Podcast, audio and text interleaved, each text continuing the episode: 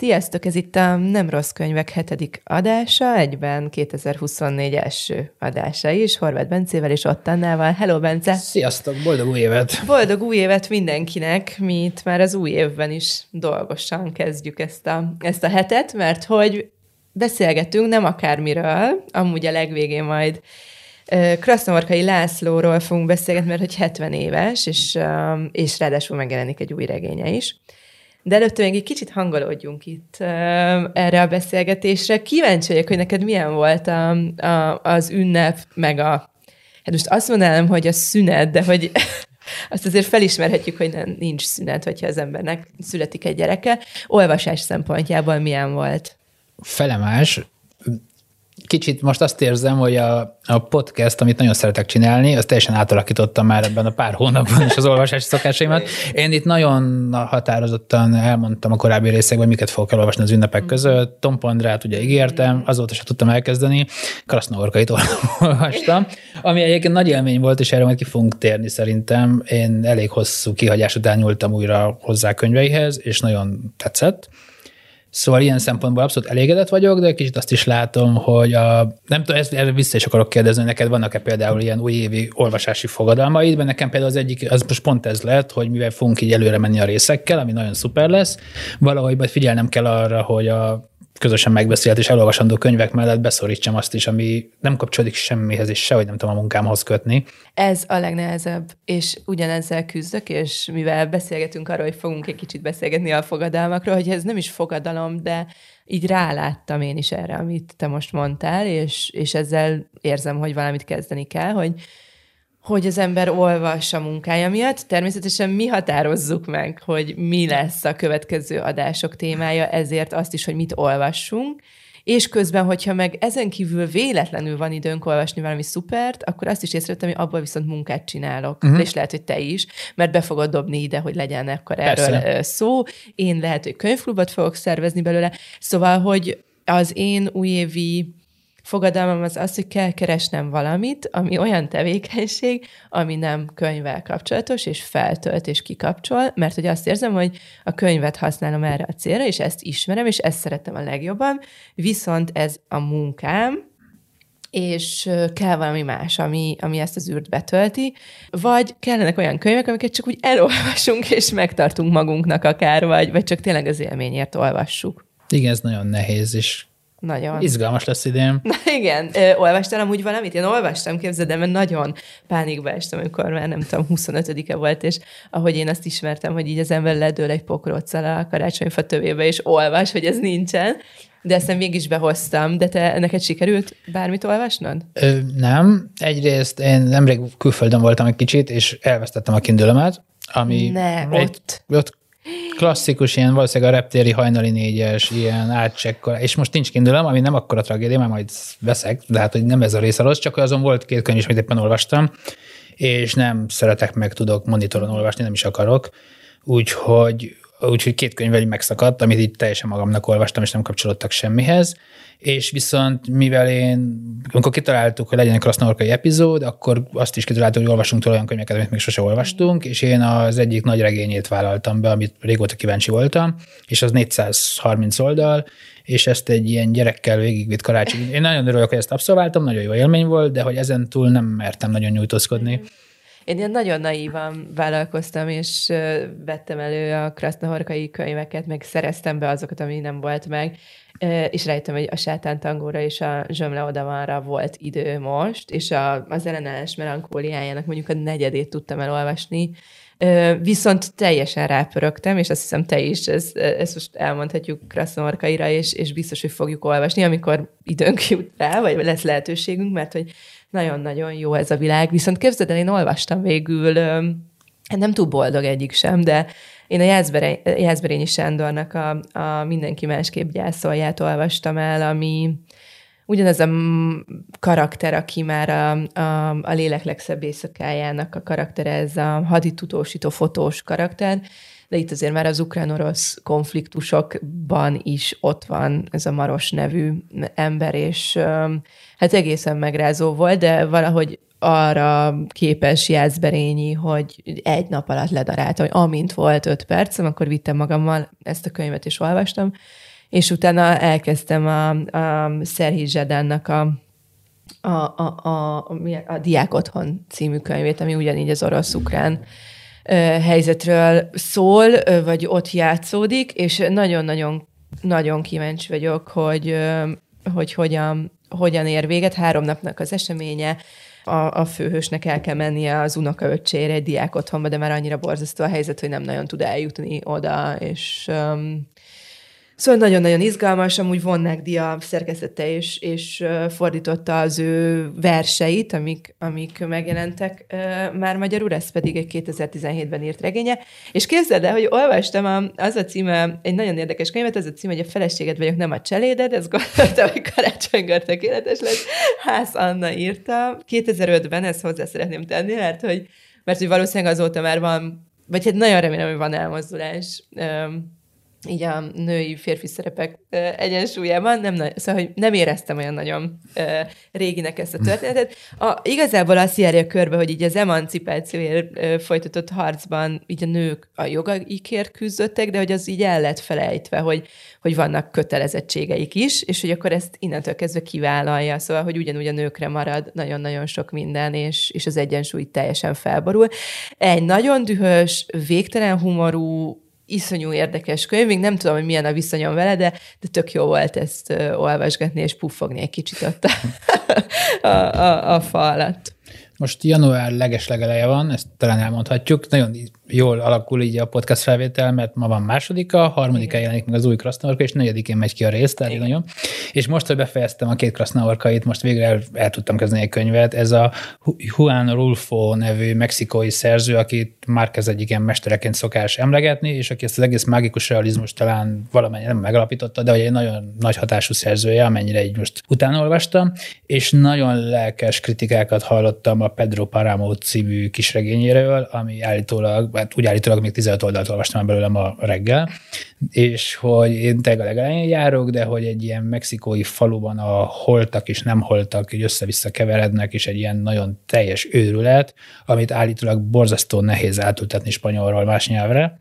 Tehát el tudom képzelni, hogy a magyar fordítás is miközben egyelőre tök jó, de hogy már ez is veszít valamit abból a fajta játékosságból, hogy itt nehéz eldönteni, melyik szereplő élő meg, és melyik már nem élő majd nem tudom, a következő epizódban beszámolok róla, hogy hogy tetszik, de nagyon lelkes vagyok. Igen, legyen ez is a fogadalmunk, hogy idén kicsit többet beszélünk arról, amit éppen olvasunk, vagy éppen érdekesnek találunk, mert lehet, hogy nem tudunk neki egy-egy egész részt szánni majd, de hogy tök jó, mindig érdekel, hogy mi az, ami így a táskádban van. De, de térjünk rá Krasznorkai Lászlóra, akit meg szerettünk volna hívni ide magunkhoz, de sajnos nem vállalta ezt a beszélgetést, de nem szomorkodtunk sokáig, mert az ő szerkesztője, Szegő János viszont vállalta, úgyhogy vele folytatjuk most ezt, a, ezt az adást. És most itt van velünk a stúdióban Szegő János, a Magvető kiadó szerkesztője, és Krasznahorkai László regényeinek szerkesztője. Hello János, köszi, hogy jöttél. Szervusztok, köszöntöm a kedves hallgatókat, köszönöm a meghívást. Egy kicsit uh, szeretnénk veled beszélgetni Kraszna Horkairól, meg az ő könyveiről, meg az életműről, meg a, meg, meg a közös munkáról leginkább, és én itt most a legelső kérdést fel is tenném ezzel kapcsolatban, hogy most pár hete kikerült az internetre egy, egy interjú Krasznarkai Lászlóval, Friderikus beszélget vele, és ez nekem például tök sokat segített, mielőtt így belevetettem magam a karácsonyi szünet előtt már a, a regényekbe, hogy rég láttam őt, a Margon talán pár éve még, még hallhattuk személyesen őt válaszolni is kérdésekre. És ez nekem segített, hogy látom, hallom, mond valamit, iránymutatást ad egy kicsit, és hát sokat gondolkodtam, hogy vajon milyen lehet vele szerkesztőként dolgozni, mert hogy azért ő az nagyon hangsúlyozta, hogy az a fajta munka, amit ő űz, az egy ilyen nagyon magányos, egy kvázi ő ugye nem is írónak tartja magát, hanem írnoknak, mert hogy, mert hogy, mert hogy ez nem is benne születik meg, hanem valahonnan érkeznek ezek a gondolatok, amiket ő csak papírra vet. És hát így felmerült, hogy oké, okay, rendben, hogyha már a papírra veti, de hogy utána hol, ho, mi történik, amikor átkerül hozzád ez a szöveg, mennyire könnyű, mik a buktatói ennek a munkának, ennek a közös munkának. Nagyon, nagyon jó együtt dolgozni Krasznorkai Lászlóval, ezt szerintem a fordítói is megerősíthetik, akik vannak egy páran a világon gyakorlatilag, ha bármilyen kérdést fölteszek neki e-mailbe, hát a negyed órán belül jön a válasz. És ezt tudom a fordítóitól is, hogy ugyanez van, ha valaki megkérdezi a vietnámi fordításkor, hogy ilyen papucs vagy olyan papucs, akkor rögtön adott esetben megvan a válasz. Tehát ő nagyon segítőkész, nagyon együttműködik a, a szöveggel, és szerintem az, amit magáról mond, hogy írnok, az, a, az tényleg a szerénysége, de az, amikor már a szövegből könyv lesz, akkor az egyik leg, legegyüttműködő partner, ezt mondhatom. Azt hiszem, és ez az első alkalmakkor meg is döbbentett volt, személyesen dolgoztunk kéziraton, mostanában inkább e-mailbe, főleg azért, mert sok felé jár a világban,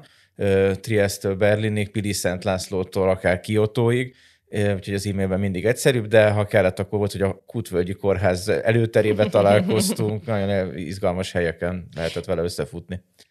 Nagyon sokszor kérdeztelek már erről, de most is megkérdezlek, nem tudom, hogy el lehet-e árulni, vagy, vagy könnyű-e egyáltalán erről, erre válaszolni, hogy, hogy mi az a kérdés, amit te felteszel neki e-mailben, szóval konkrétumokra kérlek egy kicsit mondj példát, hogy lássuk, hogy oké, okay, megkapsz egy Word dokumentumot, ami egy regény, és akkor te elkezdesz azzal dolgozni. Egyrészt mit jelent ez a szerkesztői munka uh-huh. pontosan, és hogy például milyen kérdések merülnek benned fel, amire az író maga kell, hogy tudjon válaszolni. Hát most itt a Zsömle oda van című regénynél, ami nem sokára megjelenik, és talán az adásba kerüléskor már ö, olvasható is lesz. Az egy izgalmas kérdés volt, ezt majd a hallgatók, olvasók is tapasztalhatják, hogy itt a valóságot és a fikciót miképpen gyúrja egybe a szerző, tehát azok a fiktív karakterek, akiknek fiktív mi voltuk van, mennyire emlékeztetnek kísértetiesen adott esetben valódi emberekre, és például volt, hogy egy névnél jeleztem, hogy ez így nagyon fölismerhető név, kicsit fordítsunk rajta, vagy ne fordítsunk rajta, és általában a referenciák azok, amiket szeretek ellenőrizni regényekbe. Egyszer Laci büszke is volt, hogy én a menetrendet jól kiavítottam, hogy Zürichbe hányra, mikor érkezik oda a vonat. A háború és háborúnál kellett frissíteni, mert MÁV se az igazi. Tehát ezekben az apróságokban lehet a leginkább. Az, amit ő egy mondattal művel, az gyakorlatilag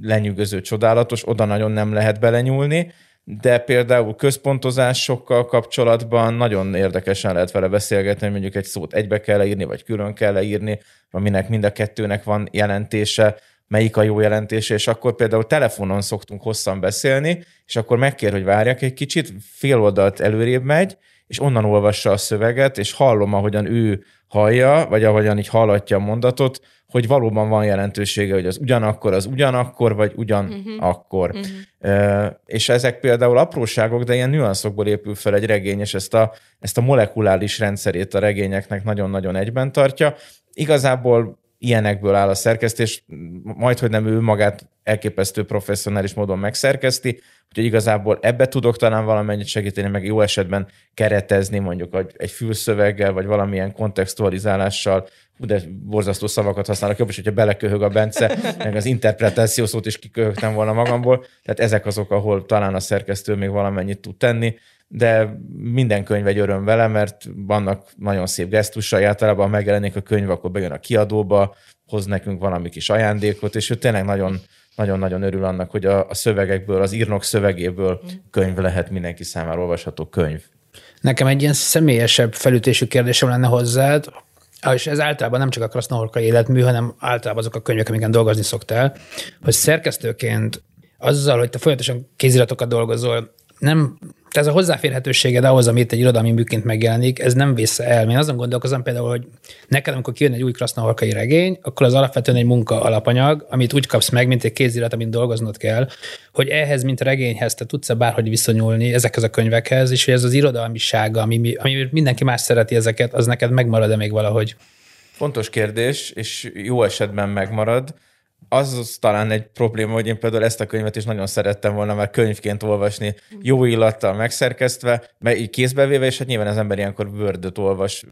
orba szájba, de erre figyelni kell, hogy ez az ipari olvasóság, ami egy szerkesztőnek a, a mindennapjait jelenti, ez azt a varázsát, a, a szöveg örömét ne öljek ki, és hát a másik, hogy az ő esetében különösen fontos azt hiszem a személyiség, az, amit ha az ember megismer, és utána a szövegét is olvassa, akkor a varázsából nem veszít, csak éppen a megközelíthetetlenségnek azt a mitoszát ö, teszi zárójelbe, amivel én is viszonyultam hozzá annó egyetemista rajongóként, és amikor a Pázmányra járva, ö, én ott oda jártam, hogy kilátogatott egy vagy két alkalommal is ilyen klubestre, akkor ott például remegő kézzel mentem oda, hogy dedikálja nekem a sátántangot, meg az ellenállás melankóliáját, és eljutni ebből a csodálatos rajongásból valami munkakapcsolatba, az mindenképpen a felnőttségnek, meg valami mellérendelődésnek a jele, és az pedig, hogy a szövegnek tudja, igazából arra gondoltam, hogy az egyik első olvasója lehetek ennek a krasznorkai regénynek, és azért regénynek tudtam olvasni, és abszolút műszerűnek, de erre azért a munkás hétköznapokban kell emlékeztetni magamat, talán egy újságírót is arra, hogy hogyan fogyasszon híreket, vagy hogyan dolgozzon föl híreket. Úgyhogy ez ebben van, van valami érdekes ív, meg nekem most készülve a beszélgetésetekre eszembe jutott, hogy én értem első kritikáját Krasznorkai László Északról hegy, olyan hosszú a műcím, hogy véget érne a podcastunk. Írtam a szép irodalmi figyelőbe, és két héttel később az ést lapozgatva vettem észre, hogy abból egy fél mondatot kiemelt hirdetésre a magvető, és akkor elképesztően boldog voltam, hogy úristen, írtam egy kritikát a Krasznarkairól, és ezt valaki a magvetőbe úgy észrevette, hogy ilyen blurb mondatot gyárt belőle, nagyon boldog voltam. A boldogságom azóta is tart. És azóta munkát is kaptál ott. Így van, hála Morcsányi Gézának. Én bevallom töredelmesen, hogy a sátántangot most olvastam először decemberben, mert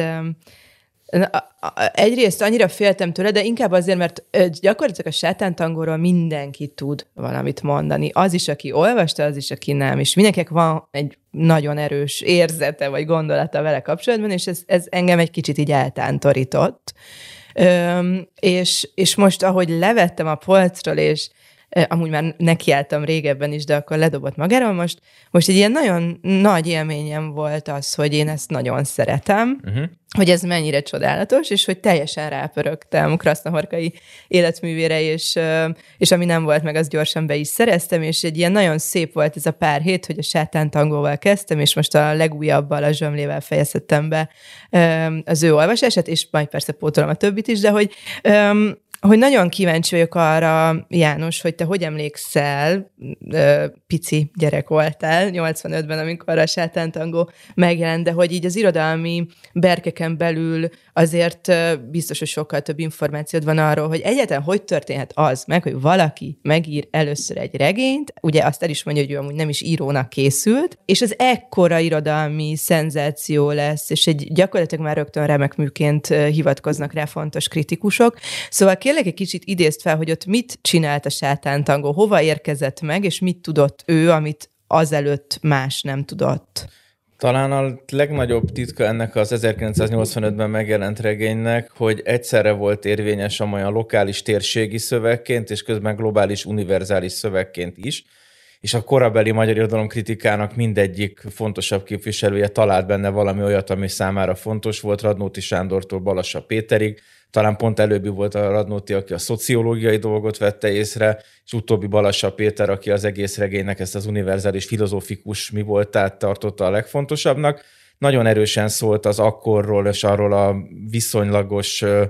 zárt világról, amit ez a délbékési telep és környéke jelentett, de hát abszolút parabolisztikusan univerzálissá volt tágítható, és a mindenkori elnyomásnak, mindenkori szegénységnek és mindenkori kiuttalanságnak valami egészen egyetemes olvasata is lett, és azt hiszem ez lehetett a titka, hogy egy annyira új hangon tudott megszólalni akkor, amikor Tarsándor egészen más eszközökkel beszélt mondjuk a, az akkor éppen hivatalosan nem létező magyarországi szegénységről, a szociografikus módján, egy kicsit később a Bodor Ádám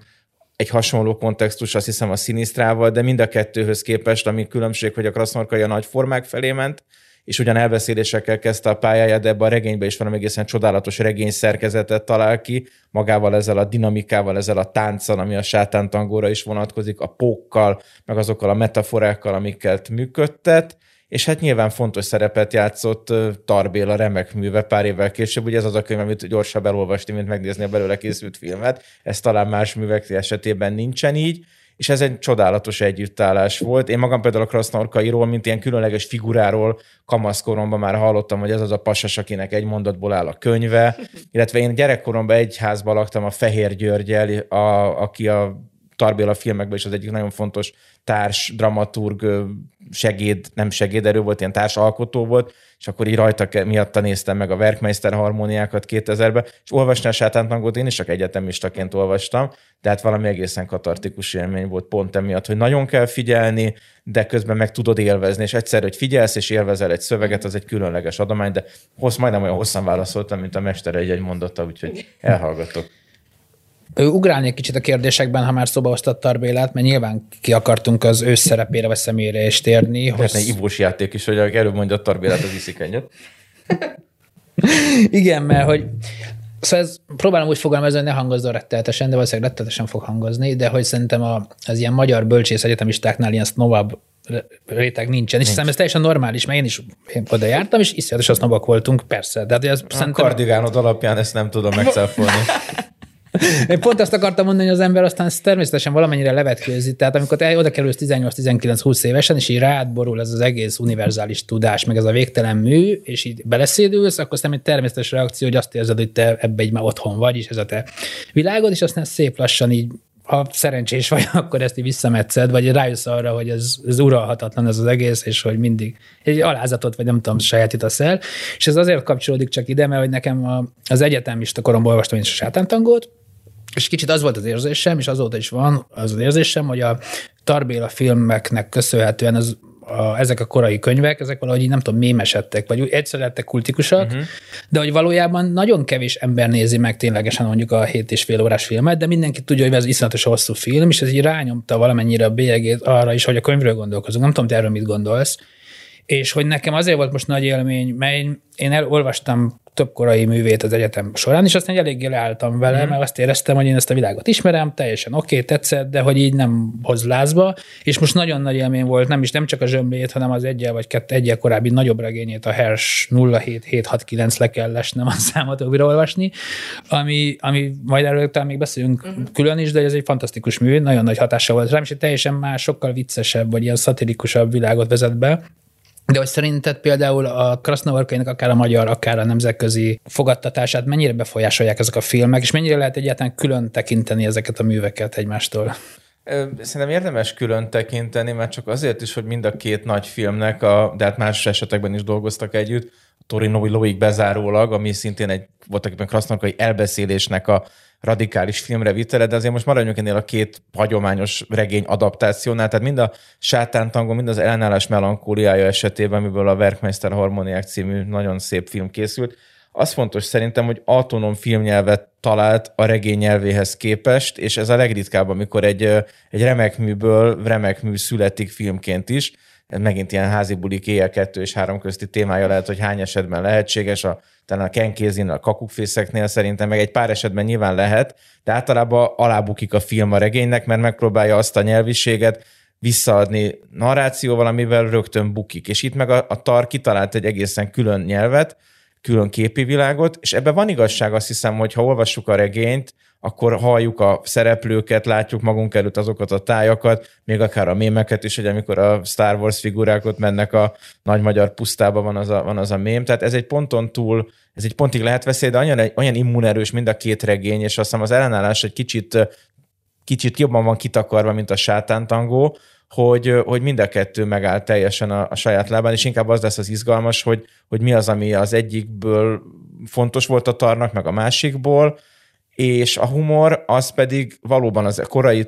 Krasznarkolinál nagyon nincsen jelen, az utóbbi 15-20 évben mintha nagyobb hajlama lenne erre a szatirikus, szarkasztikus groteszkre, talán a Báró Benkeim volt egy ilyen új fejezet kezdő a pályán, és az a zsömle oda van is egy kifejezetten karneváli karneváli könyv, de az első regényeknek is a világában pont az a nagyon izgalmas, hogy annyira rétegzett és gazdag, akár ott a kocsmát nézitek, hogy ott mi minden zajlódik, tehát nagyon egyszerű lenne ezeket az embereket vagy lesajnálni, vagy azt mondani, hogy a, nyomorukban nem tudnak mihez kezdeni, de nagyon is tudnak mihez kezdeni, és ehhez talált valami egészen különleges nyelvi optikát, az meg egy kicsit valóban a nádas esetében is már beszéltünk erről, hogy megelőzi a rossz, nem a rossz híre, hanem az, hogy olyan küszöb, amit így nem biztos, hogy meg tudsz ugrani, vagy Fosbury-nek kellene, hogy átvidd a létszet, de szerintem, ha elkezdjük olvasni a sátántangot, akkor tényleg azt veszük észre, hogy így, így be, bemegyünk a hártyán, átmegyünk egy membránon, és ott vagyunk egy, egy nagyon autonóm világban, és ezek a kilométer hosszú mondatok se jelentenek problémát. Akkor lenne baj, hogyha nyelvtan dolgozatban elemezni kéne szerintem ezeket a mondatokat. Egyébként nincs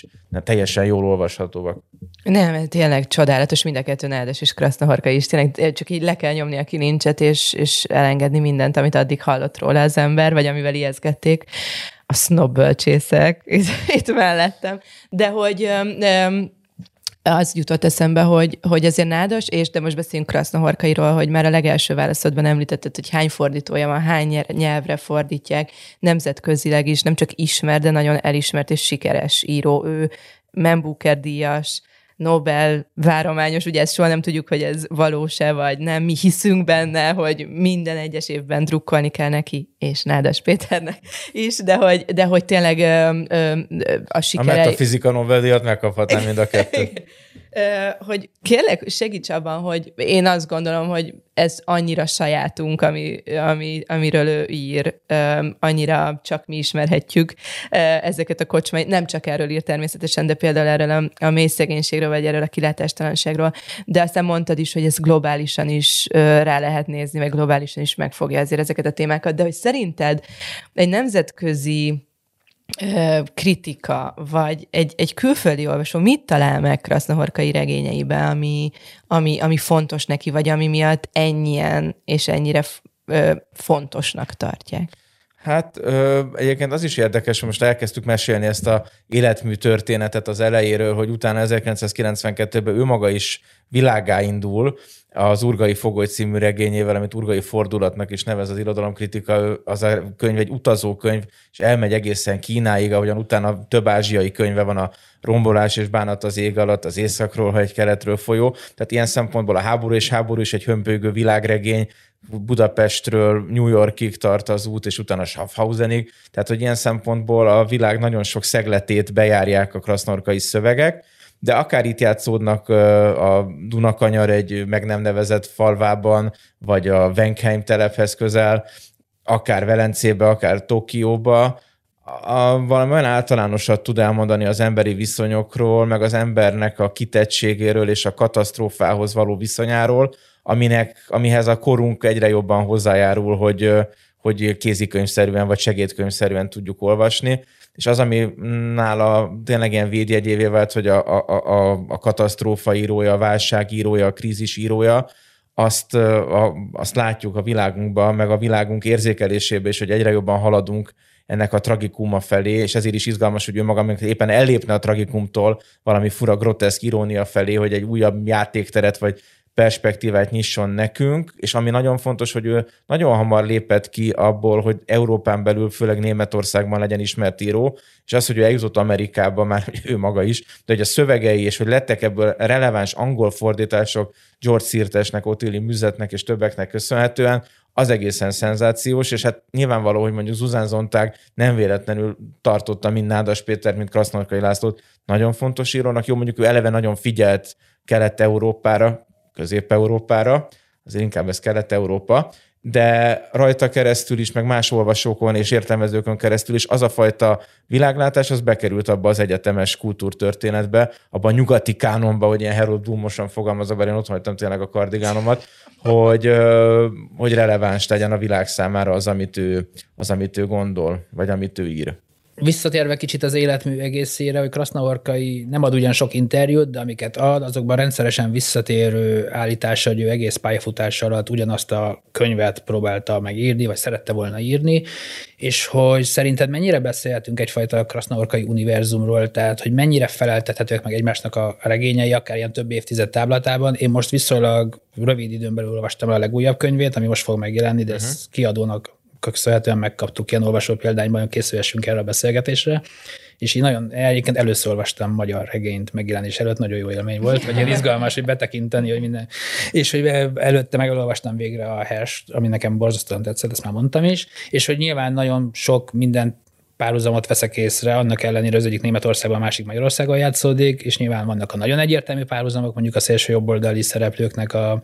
a szerepeltetésével, és vannak ilyen kevésbé egyértelműek, de hogy az ilyen megfeleltetések, ezek így tényleg végigvezethetőek könnyedén, azon kívül, hogy mondjuk a van ez a, nem tudom, nem pessimizmusnak mondanám ez, de ez az ilyen negatív világkép, vagy amit mondtál az imént, a katasztrófa, a válság írója, de hogy ennél konkrétabban is lehet arról beszélni, hogy itt nagyon visszatérő karakterek újra és újra felbukkannak például? Én szerintem igen, tehát akár pont a figurákat, a motivumokat nézzük, akkor kitapinthatóak olyan, olyan csomópontok, ahogyan a Florian Herst karaktere engem nagyon emlékeztetett az ellenállás melankóliának a valuskájára, vagy például ennek az új regénynek is. Tehát a félkegyelmű hősök iránti fogékonysága, és akkor direkt használom Dostoyevsky után szabadon ezt a szót, az, az egy külön affinitás, hogy ezeket a figurákat, ezeket a hermészi figurákat, akiknek valami együgyűsége van, pont emiatt a társadalomból kilógnak, de valami nagyobb affinitásuk van a kozmikus összefüggésekre, hol az állatvilággal vannak kapcsolatban, hol valami mással. Ez egy külön állandó ágens, azt hiszem, a krasznorkai regényeknek, és vannak olyan láncolatok, amik tényleg egyik könyvéből a másikba vándorolnak, tovább hömpölyögnek, ezek a bombók, amiket maga a mester is mond, hogy mindig ugyanazt a könyvet írja, variálja, ezek szerintem részben igazak, és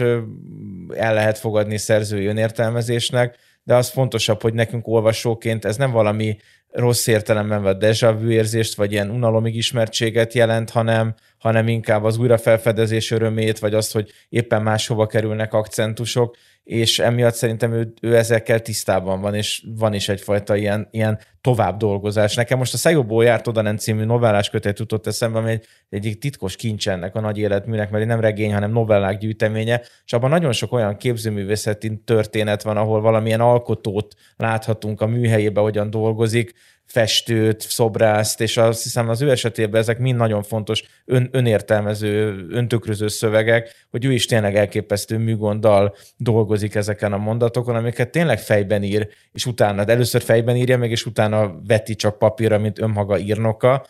és ennek a zeneisége, az, ahogyan tényleg kísérletezik a befogadhatóság határával, az minden könyvét egyfajta variációvá teszi,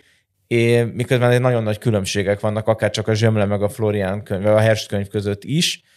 hol a hasonlóságokat, hol a különbségeket vesszük észre, de például arra nagyon nagy törekvése van, hogy ez nem modorosság, vagy ne egyfajta olyan embléma legyen, ami, ami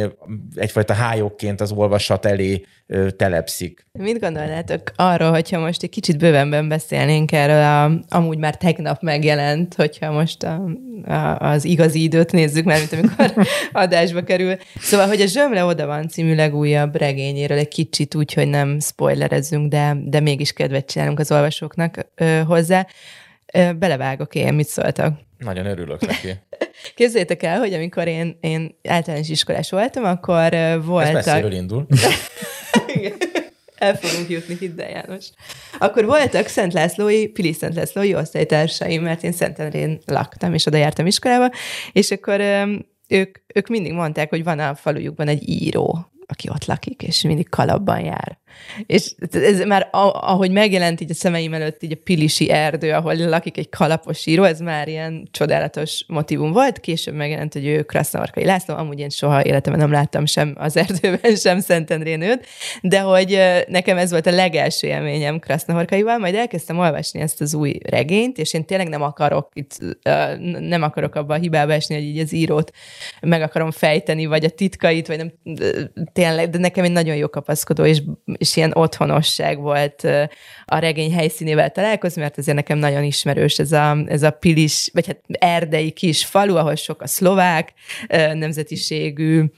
és, és ahol amúgy, a, ahol már azt éreztem, hogy itt, itt valamire rábukkantam, amikor az orvos megjelenik nála, és az orvos, aki, aki amúgy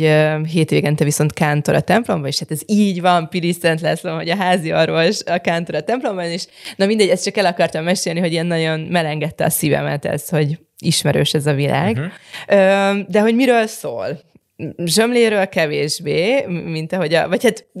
végül is nagyon fontos szereplője, ő a kutyája ennek a Józsi bácsinak. Kada, jó, több, több kutyája több ugyanazon kutya, a néven. Igen. Ilyen szempontból megelőzte a korát, bocsássatok meg, hogy szavaz, bocsáss meg, hogy szavaztam a új argentin szélső jobboldali elnökről olvastam, hogy klónoztatja a saját kutyáit, és ugyanazokat a neveket adja neki, úgyhogy ilyen szempontból nincs olyan nappal. Neoliberális közgazdászok után nevezte az igen, összeset. igen, igen, igen, nagyon vicces fickó. Láncfűrészével együtt, igen. Szuper. Na. Na hát Kada Józsi bácsinak csak annyi maradt, hogy minden kutya ez zsömlének hívják, és mindig kell, hogy kutya legyen a háznál. Ö, ő amúgy ott éldegél, 91-2 éves, igazából nem derül ki, mert mindig ugyanazt ismételget igazából, hogy most idén január 6-án lesz a 91 92, és ezt azt hiszem évekig ismételgeti, de magányos, amúgy egy villanyszerelő volt régebben, és elkezdik meglátogatni emberek, idegen emberek, akikkel beszédbe elegyedik, mert csak kiderül, hogy hát ugye nem csak egy idős villanyszerelő bácsi, hanem ő az Árpád ház utolsó leszármazottja, magának Genghis az unokájának az unokája, és hogy hát a célja mindenkinek, gyakorlatilag az oda hozzá ellátogató idegeneknek, és magának végül Kada Józsi bácsinak is az lesz, hogy a királyságot Magyarországon vissza kellene állítani, mert hogy itt sorvad, haldoklik ez az ország, és a szegénység, és az árak az egekben, és hát ez gyakorlatilag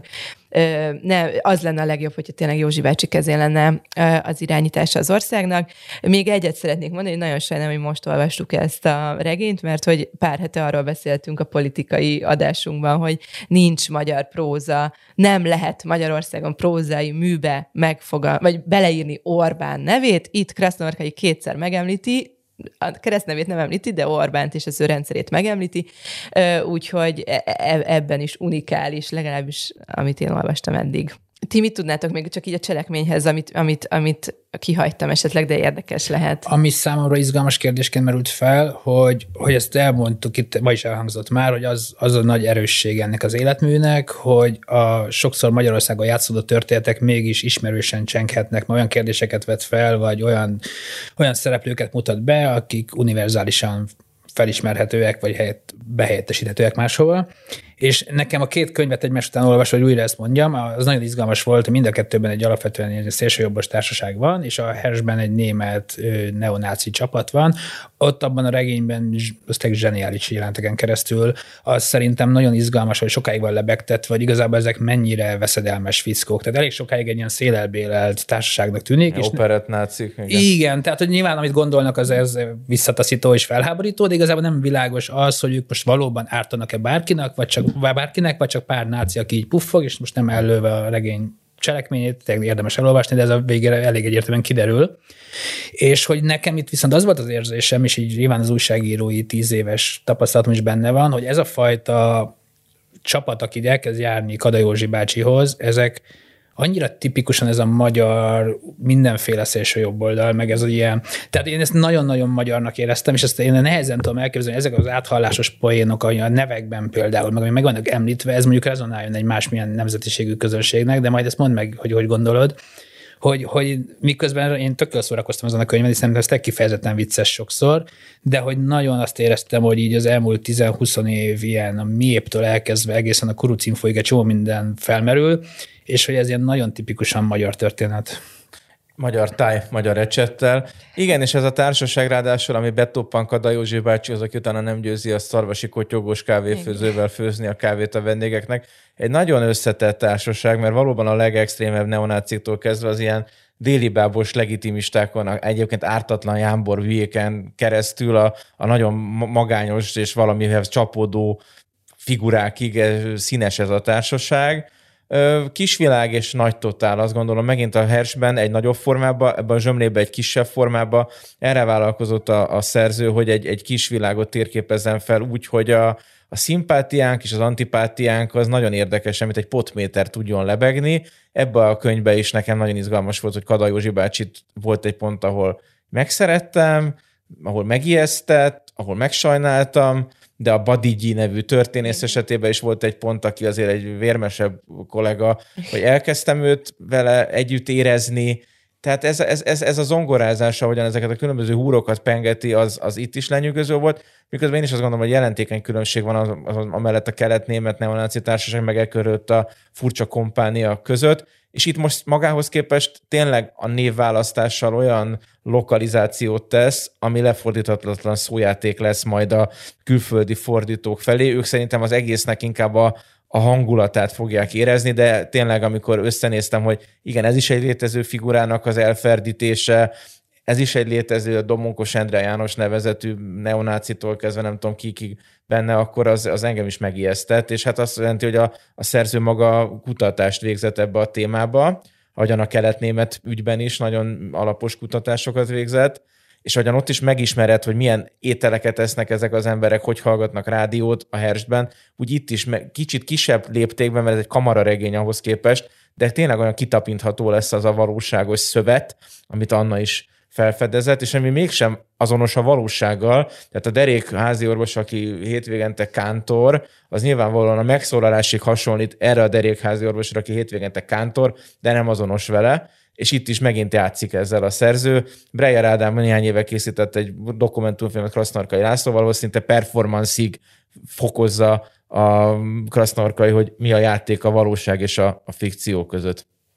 De Krasznarkai László nevű ö, szereplő is Igen. van itt a csapatban, ö, aki elkezd járni Józsi bácsihoz. Ö, ő a vándorzenész. És talán a legszimpatikusabb karakter, legalábbis Józsi bácsi Igen. számára mindenképp. Igen, ő egy rendes srác. Igen. Egy rendes srác, fiatal, vándorzenész, ugye a, járja Magyarországot, Erdélyt, a Vajdaságot, az a célja, hogy így a, a gyerekektől az idősekig eldalolja nekik a, a melódiákat, hogy mi, ho, miben is vannak, és hova is tartanak Már ilyen ők. szép neve van, és Krasznaorka büszkevára. Úgy. Igen, ez, ez is megvan ugye említve, és hát gyakorlatilag Kadajó Zsibácsi talán tényleg nagyon, nagyon közel érzi magához ezt a fiút, és el is, van egy, van egy rész, ahol azt mondja, hogy majd, hogyha trónra kerül, akkor ő fogja a kultúrügyeket intézni az országban, hogy ez, ez is csak egy, egy, egy, ilyen, egy ilyen vicc, egy poém, egy, um, van másik regény, ahol megjelenik egy Krasznahorkai László nevű nagyon szimpatikus fiatalember? Ez egy dupla fenekű poén, és akkor most egy olyan pont, ahol lehet, hogy befolyásolom az olvasatokat, de én logikából megbogtam az egyetemen, de az Abendstern ist Morgenstern alapján, amit a Gottlob Frege enyhén náci logikusnak köszönhetünk,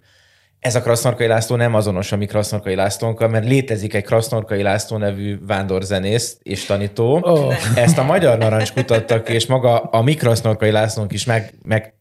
döbbent a névazonosságon, és még biztosabb, hogy ennek a másik kollégának Újhold néven van zenekara. Nyilván olvasóként először a mi krasznorkainkat képzeljük oda, és oda is képzelhetjük, de tényleg létezik egy másik krasznorkai László is. De nem akarom szűkíteni az olvasó örömét,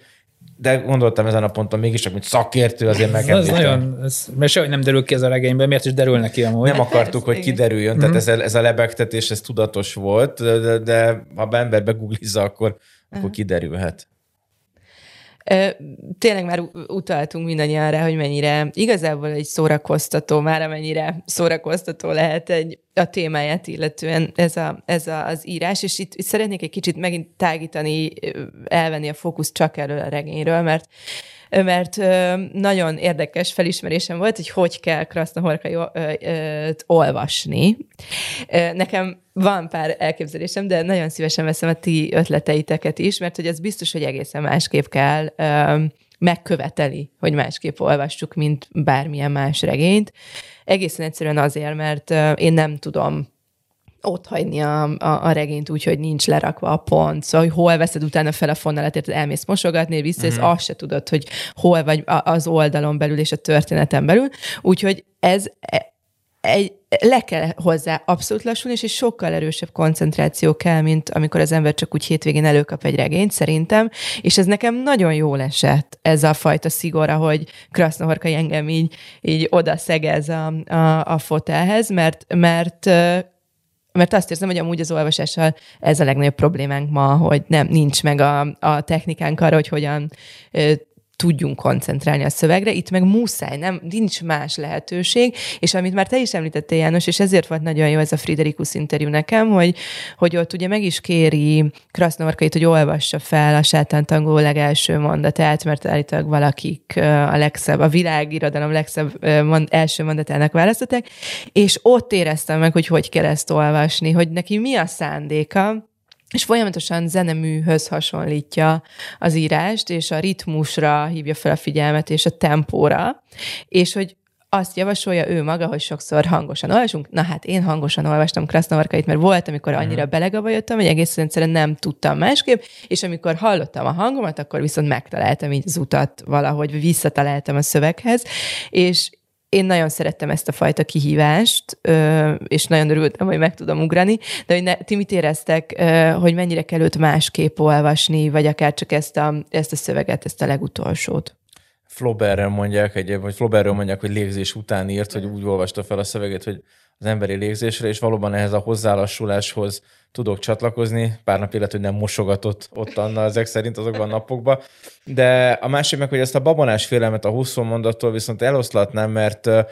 tényleg egészen egyszerűen nem rak ki pontot, de olyan szüneteket tart, hogy éppen az ember azért ránézhet a mosogatógépére. Értem, akar. de ceruzával kell jelölnöm, hogy hol Érdemes tart. jelölni ceruzával, de az információkat meg úgy adogatja, hogy ami nagyon fontos, az sem menjen ki a figyelmetből azért, mert még mindig ugyanabban a mondatban vagy, tehát ilyen szempontból mester ilyen adagolja az információkat. Szabó Gábornak a nagyszerű irodalom történésznek lesz egy nem sokára megjelenő krasznorkai monográfiája, amiben például a Cormac McCarthy és a krasznorkai összeolvasását teszi, és nagyon izgalmas, hogy ők milyen máshogyan használják a mondatot, akár veszőzik, akár nem veszőzik. Ráadásul a véres délkörök egy évben meg a sátántangóval, nagyon izgalmas volt nekem is összenyitni ezeket a világokat. Tehát ezt a figyelmet tudom én is azt hiszem mondani, és visszatérve erre a krasznaorkai kérdésre, ennek a zsömlének is az egyik nagy tétje, anélkül, hogy spoilereznénk, mert attól a falra mászok, hogy,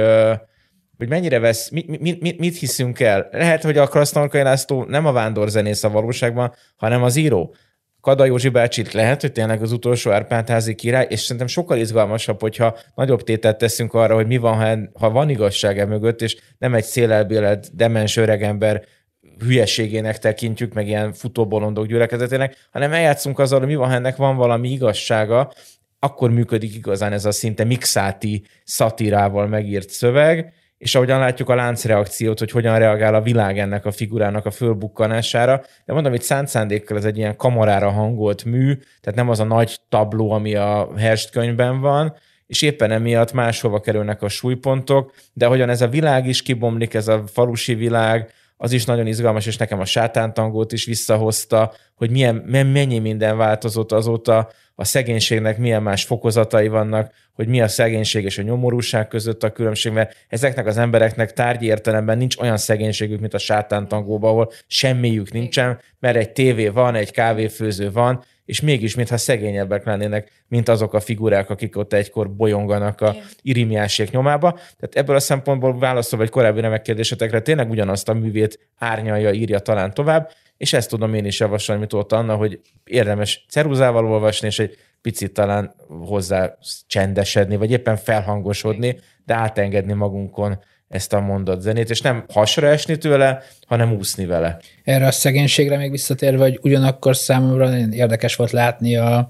Kada Józsi bácsi, aki tényleg elég szegény körülmények között él, de az a boldogság és gazdagság, amit a naplementékből, amit a kis dombon kinyer, Igen. az egy ilyen egészen furcsa krasznaorka, olyan értem, hogy a romantika felé hajló krasznaorkait hoz elő, ott ilyen nagyon szép naplemente leírások vannak a regényben, és hogy az, az a főszereplőnk az töltekezik ebből, vagy tehát egy, ez egy izgalmas pillanat volt számomra. És Bocsánat, még... meg a, a Florian Herstnek is azért a viszonya a természethez, Igen. főleg a regény végén az egészen, egészen csodálatos lesz vagy az állatvilághoz, és itt is a zsömle, hát egyrészt vicces, hogy a címbe ő kerül, de megint, és a Krasztarkán ez, ez a kutya farkas is egy visszatérő dolog az utolsó farkastól, az északról hegynek a kutyáján keresztül a, a sátántangóban is van. Tehát ez nagyon érdekes, hogy mikor mit, mit, mit láttat ebből a viszonyból a, a bestiális, az animálist, éppen az emberi részét, vagy éppen az idegen állati részét. Állat van bent? Hogy a Hersh az nagyon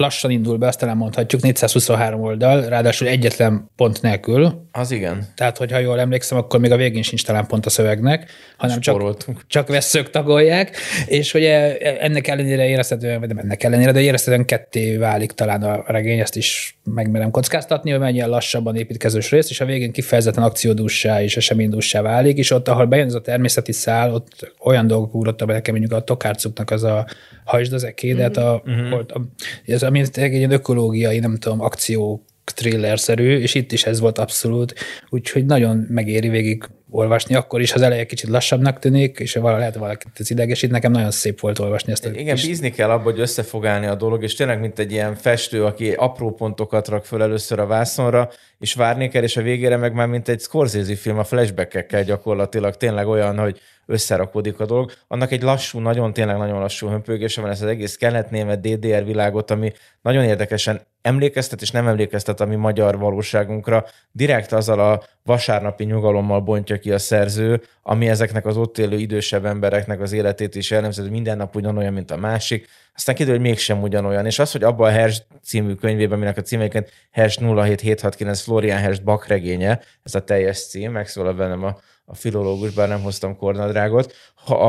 abban egészen csodálatos, hogy ezeket a mániáit, akár a Johann Sebastian Bach iránti hódolatát, rajongását, akár a kíváncsiságát, elemi kíváncsiságát a fizika iránt olyan módon csatornázza be, hogy az egyáltalán nem lesz didaktikus, és nem lóg ki sem a lóláb, sem az, hogy fúj, most valami okosságot ír nyolc oldalon keresztül, lapozzunk át, mint a jókainál a vaskapu leírást, majd visszatérünk rá, hanem abszolút szervesült. Tehát az, hogyan a Bachról gondolkodik, ő meg a Florian, vagy az elbeszélő, az, amit a fizikából próbálunk mi megérteni, ehhez nekem egy nagyszerű fizikus Etesi Gábor segítsége kellett a szerkesztés után egy beszélgetés során megvilágított olyan dolgokat, amiket én nem értettem. De Ez hát én... elérhető ugye YouTube-on is. Csak igen, tudom ajánlani ezt a mesterkúzust, vagy Mácsai Jánossal a Bachról való beszélgetés is nagyon izgalmas volt hogy ez egy nagyon-nagyon gazdagon kibontott regény, itt meg a visszavonásoknak, a visszanyeséseknek az izgalma van inkább, ha olvassuk a könyvet, akkor megvannak azok a pontok, ahol még simán tudnánk 50 oldalt olvasni, és direkt valamit úgy hagy. Egy, tehát, hogy megérkezés a városba, az itt például 5 oldal, ez egy nagyobb krasznorkalegényben 25 oldal lenne, de itt most feszesebbre vette, úgyhogy én is feszesen elhallgatok.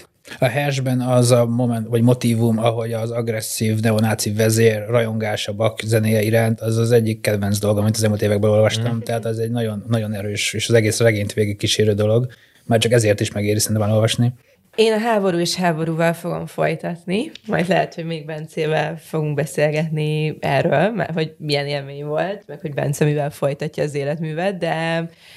muszáj válaszolni Nagy János arra a kérdésre, hogy melyik a te legkedvesebb krasznahorkai műved, ha van ilyen. Illetve még kiegészítve, hogy ha valaki most ismerkedne Igen. az életművel és kedvet kap, akkor szerinted hol érdemes beszállni?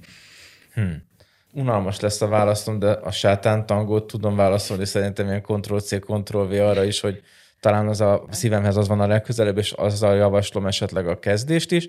de mondanám a Szejó Bolyárt odalent novelláit, amik hosszabb novellák, de külön világokat épít fel mindegyikbe, és olyan izgalmasan tud tereket, figurákat, korokat megjeleníteni benne, és az egészet összeköti valami, valami különleges vonzódás a művészet, a műalkotás ontológiája iránt. Talán ezt mondanám, és utána pedig tehát, hogy a Herstet mondanám, ami az ilyen a, a közelmúlt egyik nagy, nagy, nagy, nagy krasznorkai regénye, amiben meg szintén nagyon sok minden olyan van, amiből, amiből tudunk merítkezni, úgyhogy talán ezek voltak a rövid, rövid tipjeim. De háború és háború is nagyon izgalmas a maga profetikusságával, hisz az a könyv az 99-ben jelent meg, és hát New Yorkban ér véget, és hát bizonyos szempontból a 20. századunk is New Yorkban ért véget, vagy kezdődött inkább a 21. század, és az is izgalmas, hogy az annó CD-rommal együtt jelent meg, képzeljétek el, akkor az úgy tűnt, mint egy létező technikai újdonság. Most meg lassan majd